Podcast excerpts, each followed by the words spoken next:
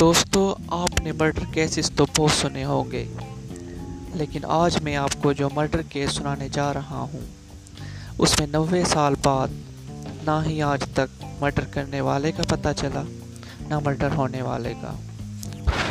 اس case کا نام ہے فیمم شوٹ کیس اس کیس کا نام فیمم شوٹ کیسے پڑا، یہ بات ہم بعد میں کریں گے۔ دراصل نیوزی لینڈ کے ریپائرو بیچ پر دسمبر ایک انیس سو تیس کو صبح قریب ساڑھے سات بجے ایک شخص کی لاش ملی۔